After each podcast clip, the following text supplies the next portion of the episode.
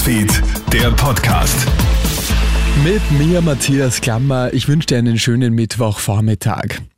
Verbringt auch dein Kind am Tag mehr Zeit im Netz als du in der Arbeit?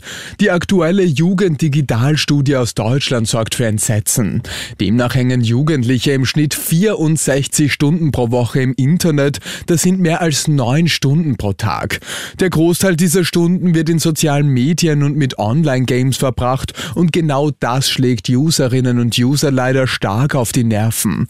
Digital Detox-Expertin Monika Schmiederer wir sind uns nicht bewusst, wie viel wir da an Emotionen, an Triggern in unser Leben holen, die wir eigentlich gar nicht mehr wirklich verarbeiten können. Und wir sehen dann vielleicht im eigenen Leben, ich bin immer öfter wütend, ich habe eine kurze Zündschnur. Doch letztlich würde durch eine Verminderung der Bildschirmzeit sich auch unser Nervensystem wieder entspannen können und wir würden auch wieder anders auf unser Umfeld reagieren. Die Expertin empfiehlt eine Internetzeit von 90 bis allerhöchstens 180 Minuten pro Tag.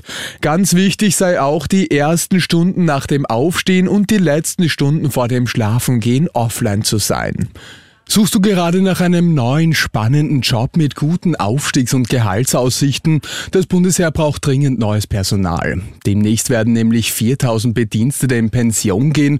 Man macht daher gerade intensiv Werbung, um Männer und Frauen für eine Karriere beim Heer zu gewinnen.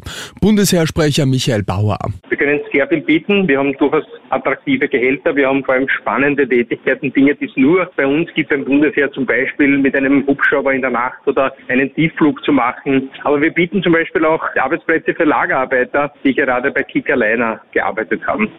Wird bei den Energiepreisen auf Kosten der Kundinnen und Kunden geschummelt? Die Bundeswettbewerbsbehörde und die E-Control haben einen Zwischenbericht veröffentlicht und kommen zu dem Fazit, geschummelt wird nicht, aber der Wettbewerb ist quasi zum Erliegen gekommen. Zu einem günstigeren Anbieter zu wechseln war vor allem Ende 2022 fast unmöglich.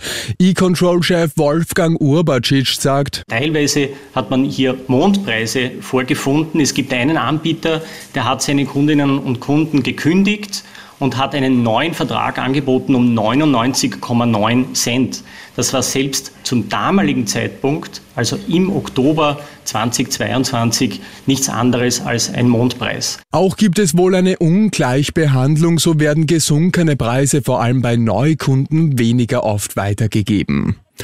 Und Krone-Hitstar Louis Cabaldi sagt nach einem Auftritt beim Glastonbury Festival in England wegen seines Tourette-Leidens alle Auftritte auf absehbare Zeit ab.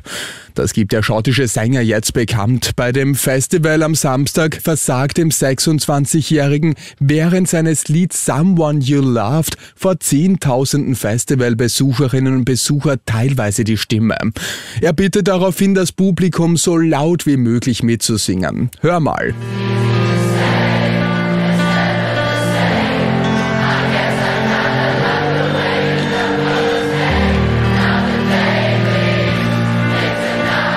Die ganze Story und seinen Auftritt findest du auch online auf KroneHit.at.